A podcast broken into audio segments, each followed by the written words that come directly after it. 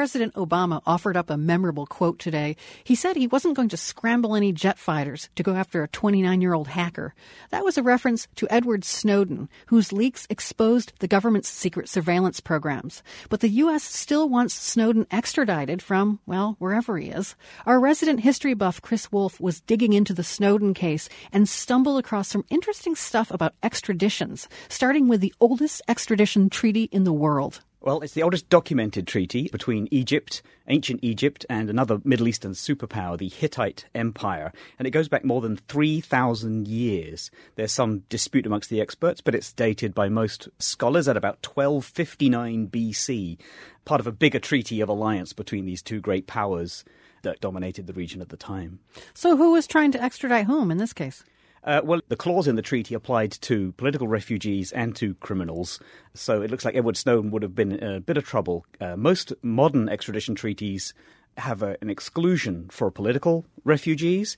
Uh, but back then, uh, if Edward Snowden had been in trouble with the Hittites, they'd have been able to get him back from Egypt and uh, presumably would have met a nasty death under the uh, kind of legal systems of the time.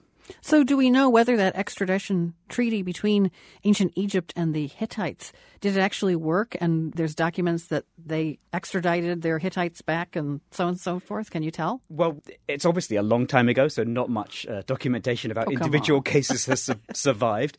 But the uh, treaty was the foundation of an alliance that lasted about hundred years. So you can imagine that could well have been people in trouble at the time.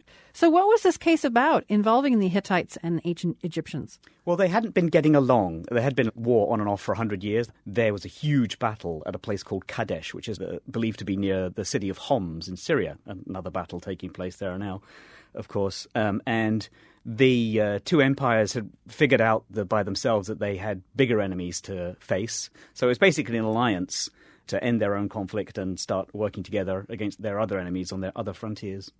So you said this was the oldest documented extradition treaty. Where are these documents now?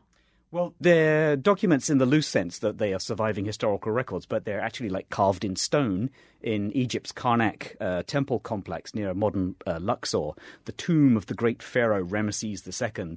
It's actually carved into his mausoleum. That's been known for a long, long time. And then uh, just a little over 100 years ago, uh, the Hittite version was found during an archaeological dig in what's now modern Turkey, where they survived on baked tablets, which are now on display in Istanbul's Archaeological Museum. And interestingly, a copy was made and put into the United Nations building to symbolize, in New York, to symbolize peace and brotherhood amongst the nations. By the way, when did the U.S. make its first extradition treaty?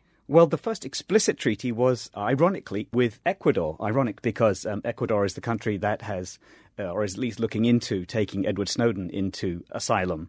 Uh, there were clauses in other treaties that are a little older, for example, the first one being with the UK in 1794, but the first explicit extradition treaty was with Ecuador in 1872. The world's history editor, Chris Woolf. Thanks. Pleasure.